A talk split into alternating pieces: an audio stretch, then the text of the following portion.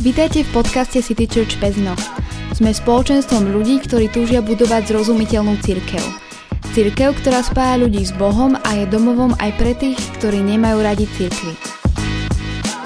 Dámy a páni, vítam vás e, pri druhom dieli z našej aktuálnej série, ktorá sa volá Až na dno.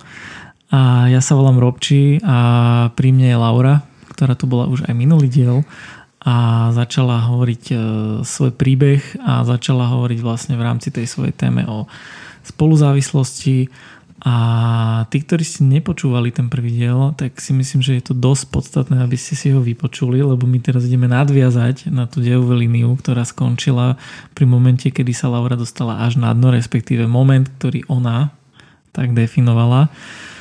A, takže môžeme ísť na to? Poďme. Poďme na to. Takže ty si spomínala, že proste došiel tam ten moment, že, ktorý si už ty definoval, že to bolo to až na dno a že vtedy už proste sa stalo, že čo? Vtedy sa stalo, že to, do čoho ma ľudia mm, tlačili už roky a, a to bola vec, že mi hovorili, že sa mám odsťahovať ale v spojitosti teda so spoluzávislosťou, ešte aby som to tak priblížila, ja som to nedokázala, aj keď som v hlave vedela, že by to bolo možno najlepšie pre mňa. Ale to, čo spoluzávislosť spôsobuje, je to, že uh, je to ako keby také neviditeľné puto medzi, spolu, medzi teda závislým a tým spoluzávislým, že nikto to nevidí ale ty to cítiš, že nedokážeš odísť od toho človeka. A teda som to dlho nevedela a až keď som sa dostala na to svoje dno, kedy už som nevedela, čo ďalej, tak prišlo vo mne takéto vnútorné rozhodnutie, že potrebujem sa odsťahovať, že ja už nevládzem. Tak som sa odsťahovala, síce s výčitkami, pretože som sestru musela nechať doma s mamou, ale vedela som, že keď to neurobím, tak to dopadne horšie. A spravila, som vlastne to, čo spravil môj otec, že som vedela, ak by mimo toho, tak viac pomôže mojej sestre. Odsťahovala som sa teda, bývala som s mojou veľmi dobrou kamarátkou. A bol to presne taký rok. A počas tohto roku som začala ako keby spoznávať samú seba, čo sa mi predtým e, nepodarilo, lebo som na to nemala priestor. A začala som hľadať to, kto som a to, prečo tu som. A tam vznikla v podstate vo mne túžba, že chcela by som toto všetko prežiť. Ja som to volala, že chcela by som prežiť toto peklo, aby som jedného dňa sa mohla postaviť pred mladých ľudí a povedať im, že všetko sa dá prežiť aj bez drog a závislosti na čomkoľvek. No a toto ma tak nejak začalo poháňať dopredu.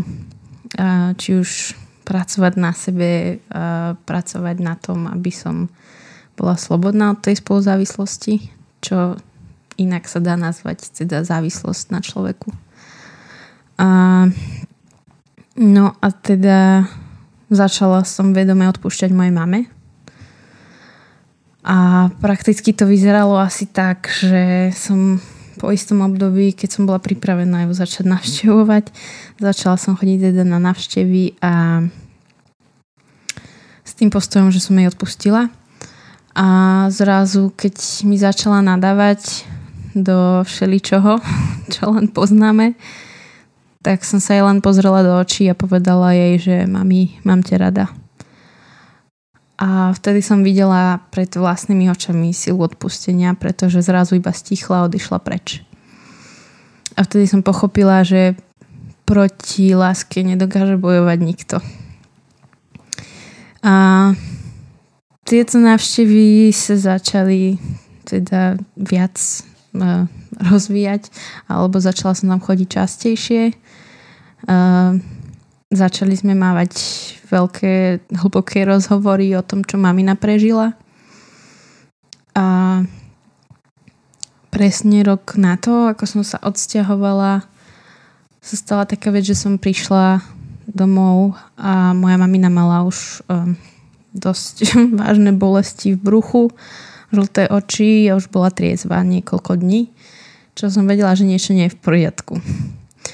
A z hodou náhod som poznala jednu ženu, ktorá bola doktorka v Trnavskej nemocnici a z hodou náhod v tomto obore. Takže som ju zavolala za maminou domov a bol to veľký proces, lebo moja mamina neznašala doktorov. Ona sa bála veľmi.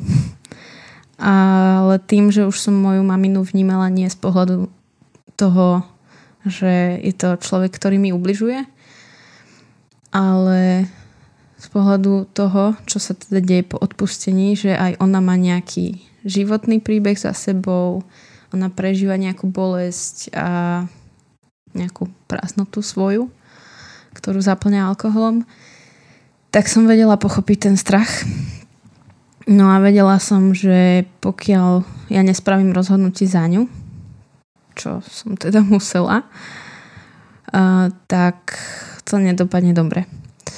Takže uh, bolo to asi tak, že moja mamina povedala, že potrebuje sa rozhodnúť, či ide do nemocnice sa liečiť. A ja som celý víkend uh, vlastne preplakala, pretože jediné, e, čo mi išlo hlavou, bolo to, že či som ochotná ju milovať, aj keď sa rozhodne inak. A na konci víkendu som pochopila, že to je, to je, to je tá láska, že keď sa rozhodnem človeka mať rada aj keď sa rozhodne inak, ako sa mne páči. Tak som sa rozhodla, že OK, že budem ale keď mi povedala, že teda nikam nejde, tak som vedela, že ja musím byť teraz tá pevná, tá, čo bude držať za ruku a prevedie ju nejak cesto. A išla do nemocnice, no a dva týždne sa snažila odtiaľ dostať von. A ja som verila, že to je teda správne, že som ju zobrala do nemocnice. A keď už začala spolupracovať aj s lekármi, aj so mnou, aj napriek svojmu strachu, že teda zomrie v nemocnici, tak dostala zápal plúc, čo zhoršilo stav. A zo dňa na deň prestala rozprávať a hýbať sa. No a takto to bolo vlastne nasledujúce 3 mesiace.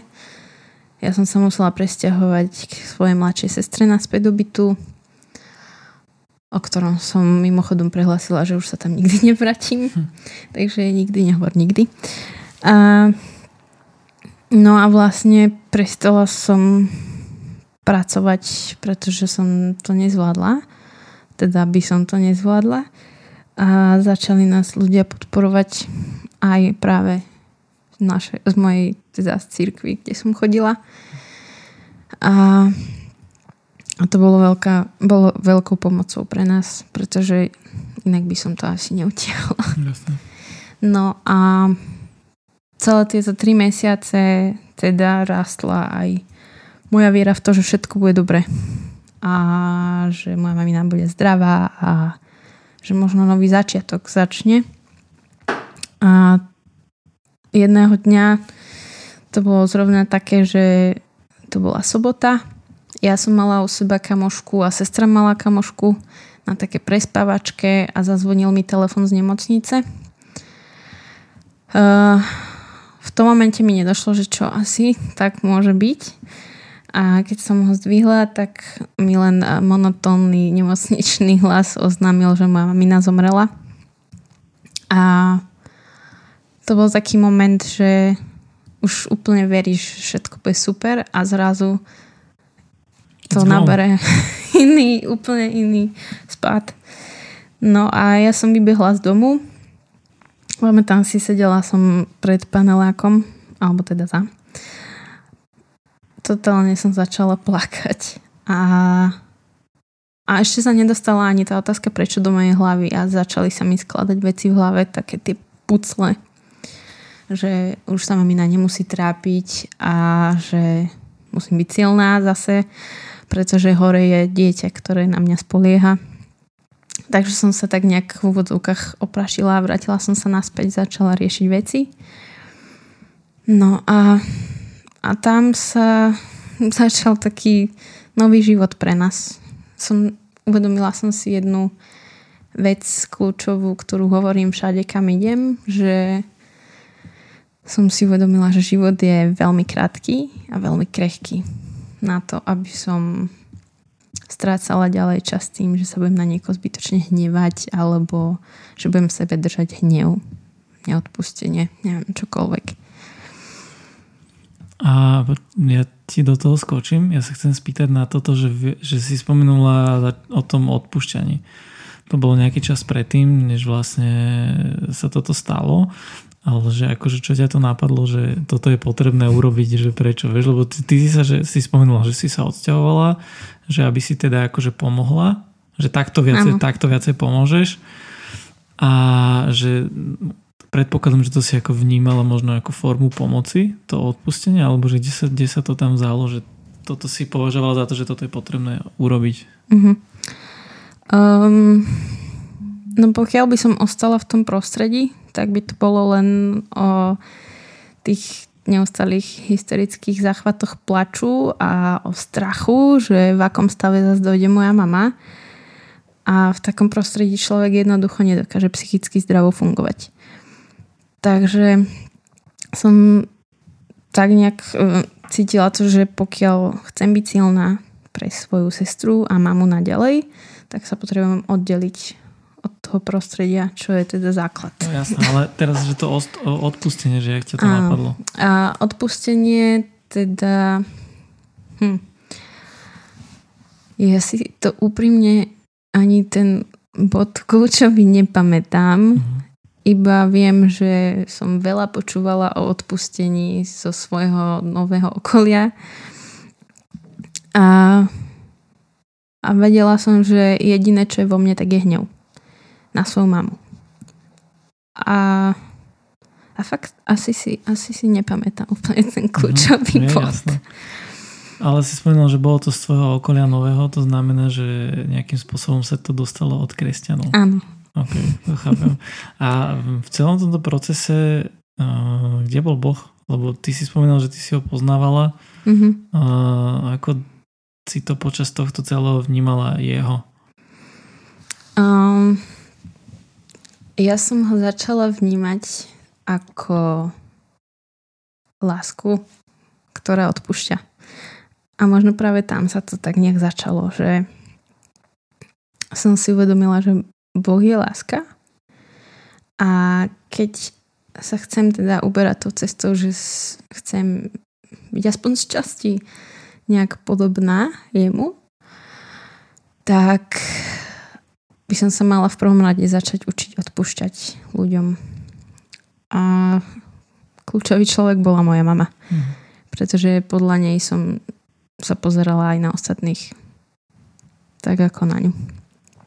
Takže asi tam to tak celé začalo s tým odpúšťaním a uvedomila som si to, že čo hovorím aj na prednáškach, že odpustiť znamená pustiť, čo je aj základ slova a pochopila som, že odpustenie slúži v prvom rade mne, aby som bola slobodná od hnevu, od bolesti, od myšlienok, e, ktoré mi chodili non-stop po hlave v štýle, že ona ma mi ublížila, ona ma zranila, ona mi zničila život.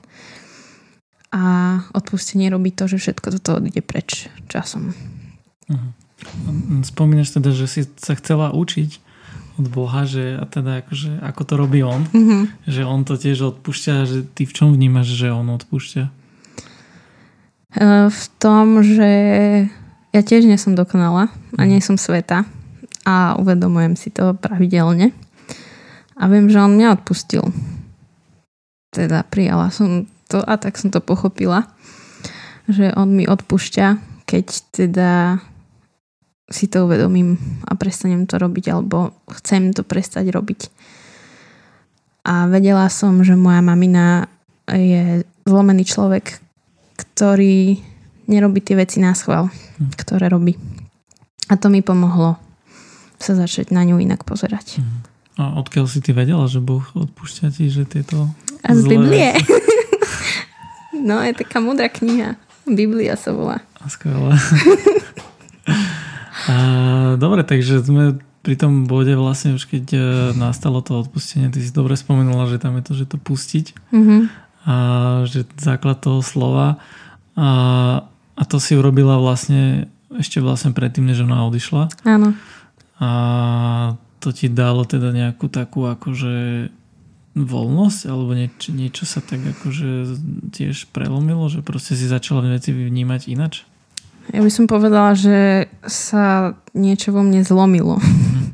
A vlastne keď som sa presťahovala aj naspäť k sestre, počas toho, jak mamina bola v nemocnici, uh, tak som začala opratovať takú jednu maličkú izbičku, volali sme ju, že 13. komnata.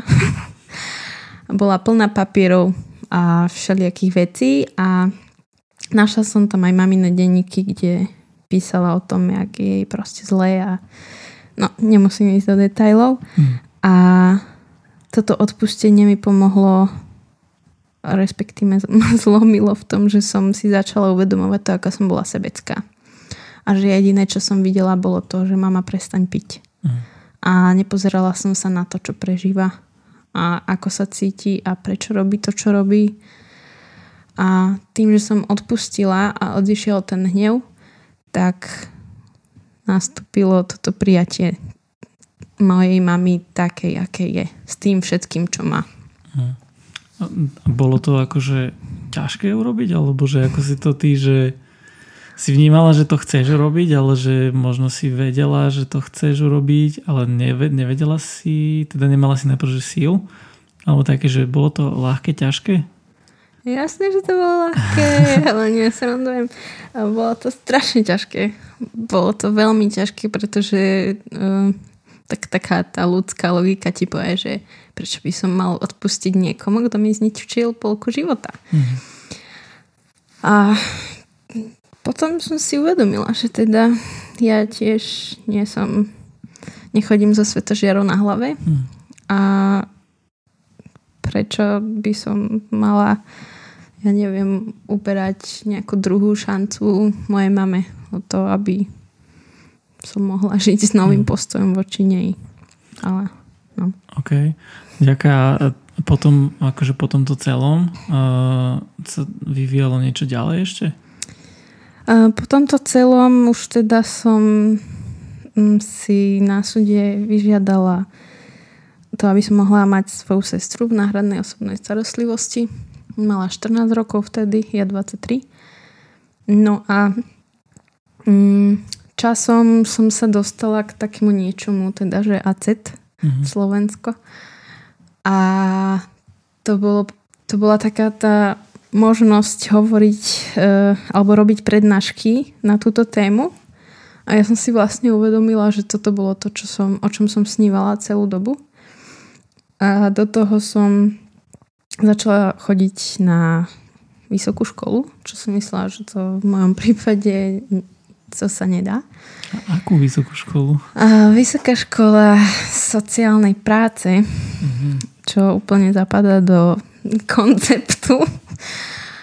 A tak som začala si plniť nejaký svoj sen a začala som spracovať teda moju prezentáciu, celú tú tému. V škole sa na to teda zameriavam, na spoluzávislosť a už je to niekoľko rokov, kedy teda prednášam o tom, že existuje tu niečo ako spoluzávislosť, aký to má dopad na sociálny život človeka a že to treba riešiť. Mhm. A teda ty vidíš uh, ten kľúčový aspekt v tom, že ako sa vymaniť z tej spoluzávislosti v čom? V tom odpustení, alebo je to, že aj toto plus kombinácia niečoho ďalšieho? Mm, je tam viac vecí, ale tým, že človek stráca svoj život a preberá ako keby ten život závislého na seba, tak kľúčová vec je, že sebahodnota a začať si nejak budovať tú svoju vlastnú sebahodnotu či už za pomoci nejakého terapeuta, psychologa, ktorý mu pomôže vidieť veci, ktoré on nevidí. A ďalší kľúčový bod bol to, že som sa oddelila od tej osoby závislej, ktorá ma teda ťahala dole. A ale častokrát ľudia nemajú tú možnosť, napríklad deti. A tam dostávam otázky, že tiež ako teda potom fungovať v takom prostredí. A to sme spísali niekoľko bodov, akože chodiť do prírody, čítať si knihy, počúvať hudbu. Ale ako teda byť slobodný o spoluzávislosti je to oddeliť sa a začať budovať svoju sebahodnotu a uvedomiť si, že ja som človek, ktorý má nejaké svoje vlastné prežívanie túžby a sny a nebať sa toho. A, takže je tam akože viacej tých vecí, čo si spomenula. A to je, že dlhý proces?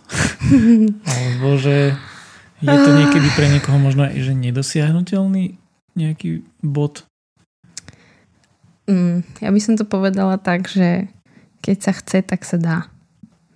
Ja som veľmi chcela byť od toho slobodná, takže som začala na sebe makať, ale není to proces, že na týždeň. Uh-huh. Uh, sú určité charakteristiky, ktoré majú spoluzávislí spoločné. Je tam niekoľko bodov. A či už sa to týka tej dôvery voči ľuďom, alebo celkovo vnímanie sveta, že čo je normálne, čo není normálne a kopec iných vecí. Mne to trvalo no, snáď niekoľko rokov. To je koľko? No, tak... Odhadni. Takových nejmiť. 8. Uh-huh, dosť. Takže no, sú to roky. Sú to roky. Sú to roky a mm, akože je to také, že to sa dá aj že sám, alebo potrebujem nejak pomoc? No záleží na tom, že ako ťažko je tým človek postihnutý, mm. ale ja veľmi odporúčam hm, nebyť v tom sám. To je jedna z vecí, ktorej som verila ja, že som na všetko sama a že nikto tu není. A že musím všetko zvládnuť sama. A to je klamstvo. Takže ja odporúčam buď si nájsť niekoho, nejakého psychologa, terapeuta, alebo teda ozvať sa mne. Takže keď je teda akože dobre byť v tom s niekým, tak uh, ty si spomenula, že je tam veľmi vás akože podporil ten zbor alebo teda církev, tí mhm. kresťania mm-hmm. v okolí. Uh, mal si možno ty niekoho osobne, že kto ti vyslovene, že niekto, že kto pomáhal v týchto veciach, Áno. takých tých osobných? Uh, keď si spomínaš, alebo spomínate na Nemusíš to... menovať. že, uh, no bola taká rodina, teda, na ktorých svadbe som aj teda spravila to rozhodnutie. A to ich pozdravujem, oni určite vedia. tak oni mi ako keby otvorili takú svoju obývačku. A tam som vlastne asi prvýkrát bola aj vedená k tomu hovoriť o tom, čo sa doma deje. Čo predtým u mňa nehrozilo, lebo väčšinou ľudia, ktorí to zažívajú doma, nehovoria o tom, lebo neviem, žijú v tom, že som iný, som divný, nikto iný to nezažíva a musím byť ticho. Takže oni sa zaujímali o to, čo sa mi doma deje, čo sa mi v živote deje a čo sa deje vo mne.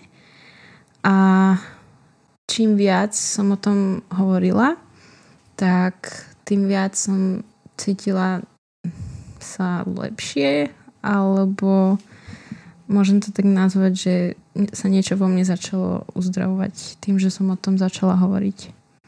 Mm, takže to bol taký, že proces, ktorom ti pomohli akože ľudia, ktorí vlastne boli, že laici, to neboli, že nejakí Áno. boli to obyčajní ľudia, ktorí ma prijali a ktorí boli ochotní ma vypočuť. Hej, mm-hmm. boli, boli proste tam. To bolo najviac, čo mi pomohlo v mhm. živote. Ja jediného odborníka, ktorého som, ktorého som mala v živote, bola vlastne táto terapeutka mm-hmm. zo základnej. Mm. A s ňou som v podstate v kontakte až do dnes.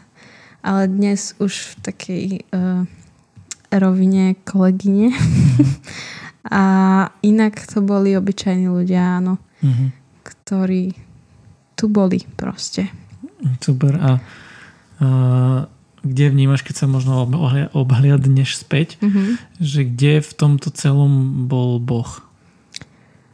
A on tam bol. No, on tam bol, samozrejme, ale že ako si to ty vnímala? Um, ja som v podstate vždy uh, som sa cítila tak nejak sama a, a v momente, keď som ho nejak prijala do života, tak tento pocit samoty zmizol. Že som zrazu úplne uh, bytostne cítila, že nie som sama a že niekto so mnou tie ťažké veci nesie. A cítila som to fakt, že fyzicky, že ja neviem, keď bol doma krik, tak som zavrela dvere, boli sme so sestrou samej v izbe a iba som proste zavolala na Boha, vedela som, že nič sa nám nestane. Zavolala, že modlila si sa, hej? Iba som povedala, že Bože, pomôž nám. hej, to bola také jednoduché zavolanie o pomoc. Mm-hmm. Neboli to žiadne. Takže ty, no, ty si vnímal, že naozaj v nejakých takých kritických situáciách, že naozaj, že diali sa takéto veci. Um. Napríklad toto. Spomenieš si možno ešte na niečo, že proste či už to bolo ohľadom e, presne, že či kritické situácie, alebo možno čo si si uvedomila, uvedomila možno napríklad ohľadom presne tých vecí, ktoré sú ako tie aspekty, kedy uh, sa ty dostávaš tej spoluzávislosti, tam si spomenul mm-hmm. napríklad sebahodnotu a tieto veci, že čo sa vnímaš, že proste, že toto nie je OK a pri tom spoluzávislí to vníma, že to je ako bežná vec. Mm-hmm. Uh, dôvera voči ľuďom tým, že moja mamina neustále mi slubovala, že prestane piť a neprestala, tak vlastne dieťa podľa svojho rodiča filtruje ľudí, že sa mm. pozerá aj na svet tými očami, tak na základe toho, že mojej mame som nemohla veriť, tak som žila v tom, že ľuďom sa nedá dôverovať. No a teda eh, s Bohom, ako som kráčala, tak som sa začala učiť to, že každý človek je jedinečný a vynimočný. A tým pádom, že to, že nemôžem dôverovať mojej mame, neznamená to, že nemôžem dôverovať, ja neviem, napríklad tej rodine, ku ktorej som chodievala. A takto som sa pomaličky učila teda uh, odovzdávať alebo rozhodovať sa, že budem dôverovať ľuďom. A čo sa týka seba hodnoty, tak to, že som začala vidieť ľudí ako vynimočných, jedinečných, tak som sa potrebovala začať učiť aj to, že ja som vynimočná možno, že nie divná, ale vynimočná a že som vzácna a že som milovaná. A to bolo aj vďaka tomu, že som to dostávala pocítiť, že milovaná som. Super. ja som sa tak započúval do toho. A dobre, ja asi zatiaľ som taký, že nemám čo, čo dodať ani sa že opýtať, lebo zase to ide k tej polhodine. Mm-hmm. A ja sa rozhodujem tak, že budem sa pýtať aj ďalej, ale až v tom ďalšom dieli. A, takže e, prozatím e, ti zatiaľ opäť ďakujem, Laura, že si bola naozaj taká otvorená, že si povedala aj o veciach, ktoré možno by niekto považoval, že sú naozaj že osobné a podobne, ale že to je dôležité o tom rozprávať, lebo mnoho ľudí asi možno tiež má možno nejaký s týmto problém, ale je to tak niekde skryté pod, pod pokrievkou, mm-hmm. nerozpráva sa o tom a možno si zažívajú presne to, čo ty a tým pádom je dôležité, aby sa takéto veci otvárali, rozprávali sa o tom a tým pádom aj ľudia mohli ísť toho nejakým spôsobom von. Takže ešte raz vďaka za tú otvorenosť a za vlastne celé to rozprávanie tvoje a budem sa tešiť na teba aj na budúce. A zase aj s vami uh, sa rád budem počuť, ani nie, že vidieť, lebo mám podcast, takže iba počuť. Takže sa budem opäť na vás tešiť, že si nás zapnete aj na budúci týždeň v ďalšom dieli, kde budeme pokračovať opäť v tejto téme spoluzávislosti. Uh, zoberieme si to zase možno z trošku iného uhla, ale každopádne budeme sa na vás tešiť.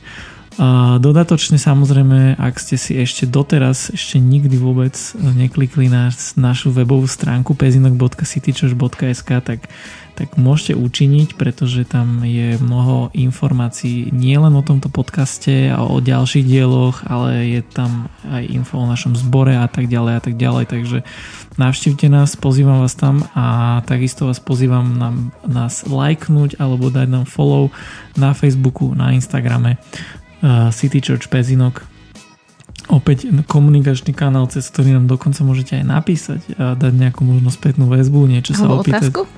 Alebo otázku? No. A určite dáme aj asi nejaký priestor na otázky. A mm, teda, ak teda budeš ochotná samozrejme na ne odpovedať, verím tomu, že áno, a, ale po, to asi až ten potom ďalší diel to nejako vyriešime.